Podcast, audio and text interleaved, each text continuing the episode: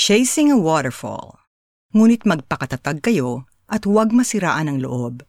Gagantimpalaan kayo dahil sa inyong mga ginagawa. 2 Chronicles chapter 15 verse 7. Excited sina Frankie na akyatin ang isang hidden waterfall. Sa simula ng hike, maraming kuhanan ng selfie, nakaflex pa ang mga braso. Pero pagkalipas ng isa, dalawa, tatlong oras, napagod na sila. Lalo't paakyat na ang terrain. Tumahimik na ang grupo. Hingal na lang ang maririnig. Malayo pa ba? Naiiyak na tanong ng nasa hulihan matapos niyang madapa at magalusan.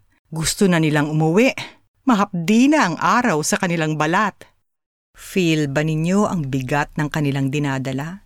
Ang ngawit ng mga binti, ang lagkit ng kanilang mga batok at paltos sa paa? May bundok ba tayong inaakyat ngayon? Nakalimutan na ba natin yung excitement ng pinasok ang bagong trabaho? O ang kilig sa start ng relationship? Nakakapagod ba? Nakakasawa na? Gusto nang mag-quit? But wait! Sige, maupo muna tayo sa lilim ng punong kahoy at uminom ng tubig. Bumaling tayo sa salita ng Diyos. Pagnilay-nilayan natin ang 2 Chronicles chapter 15 verse 7. Alalahanin natin kung bakit nga ba natin sinimulan ang paglalakbay. Di naman nagbago ang ating desire, di ba? Kailangan lang nating magpahinga at uminom, magpalakas. Namnamin natin ang matamis na tubig ng kanyang salita at ang sariwang hangin ng banal na espiritu. Balikan natin sina Frankie. Nasa lubong nila ang isang grupo ng hikers na pababa na mula sa bundok. Konti na lang, mararating nyo na ang waterfall. Ang ganda, grabe, it will be so worth the climb. Nabuhayan ang loob sina Frankie. Oh, tara! Ang kanyang sigaw, kaya natin to! Muling nagpursige ang magkakaibigan hanggang sa matunghayan nila ang kabigha-bighaning waterfall. Wow! Nagsigawan at nagunahan sa pagtalon sa malinaw na tubig.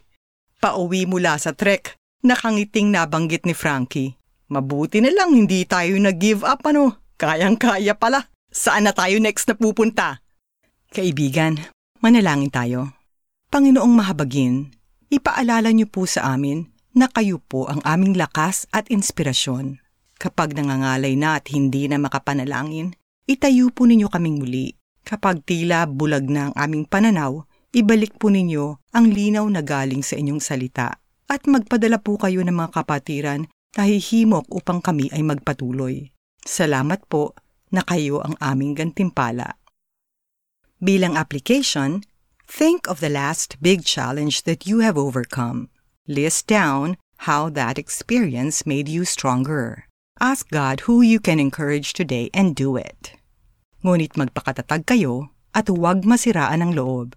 Gagantimpalaan kayo dahil sa inyong mga ginagawa. 2 Chronicles chapter 15 verse 7.